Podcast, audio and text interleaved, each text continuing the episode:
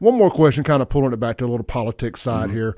It says, why run as a Democrat? Why not as an independent? If it's not about party, just asking. I want to win. Yeah. That's the most honest thing I can give. That's it. I like the honesty. Marines fight to win. Yeah. And we looked at the playing field. I haven't seen a black man come out of a Republican primary in my lifetime in Mississippi at any level, alderman, supervisor, yeah. mayor, anywhere. Um, and, if and if I'm wrong, y'all let me know. I'm yeah. sure y'all will. But they, they um, let me know all the time. And on the Republican and on the Democratic side, we looked at the playing field and said, okay, it's going to be we're going to get beat up a little bit um, for some of our positions, but um, this is where we are going to roll, and we're just going to, you know, put this thing up because most folks really don't know why I got in politics. And, and, and also, the independents rarely win. Right. I, most folks don't realize that I only got in politics because of J P D.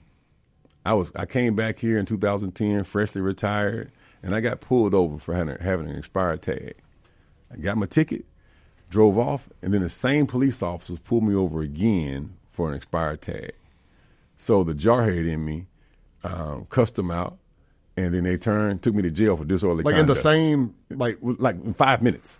Wow. And then I go to court. Well, first of all, I go to my counsel person. I say, hey, something has to be did. Not done, but something got to be did yeah. when you got police officers pulling over me at eleven o'clock in the morning. Over an expired tag twice. There's got to be some more crime in Jackson than, than me. And so he didn't do anything. And then the police chief didn't do anything. And then the dadgum judge found me guilty of a crime. Now I'm sitting here with a top secret security clearance, you know, and now I'm guilty of a crime.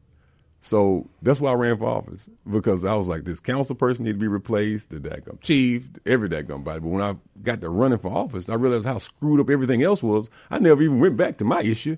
I've been fighting these other crazy issues that these civilians have screwed up. So that's kind of how I got in this whole game in the first place. Look, I mean, I'm all for giving people that, that first ticket. All right, hey, your tag's expired, or at least what's the excuse? All right, go ahead and get your tag today, yada, yada, yada. But to pull over somebody a couple miles down the road and give them the second another ticket, you're just messing with somebody at that right. point.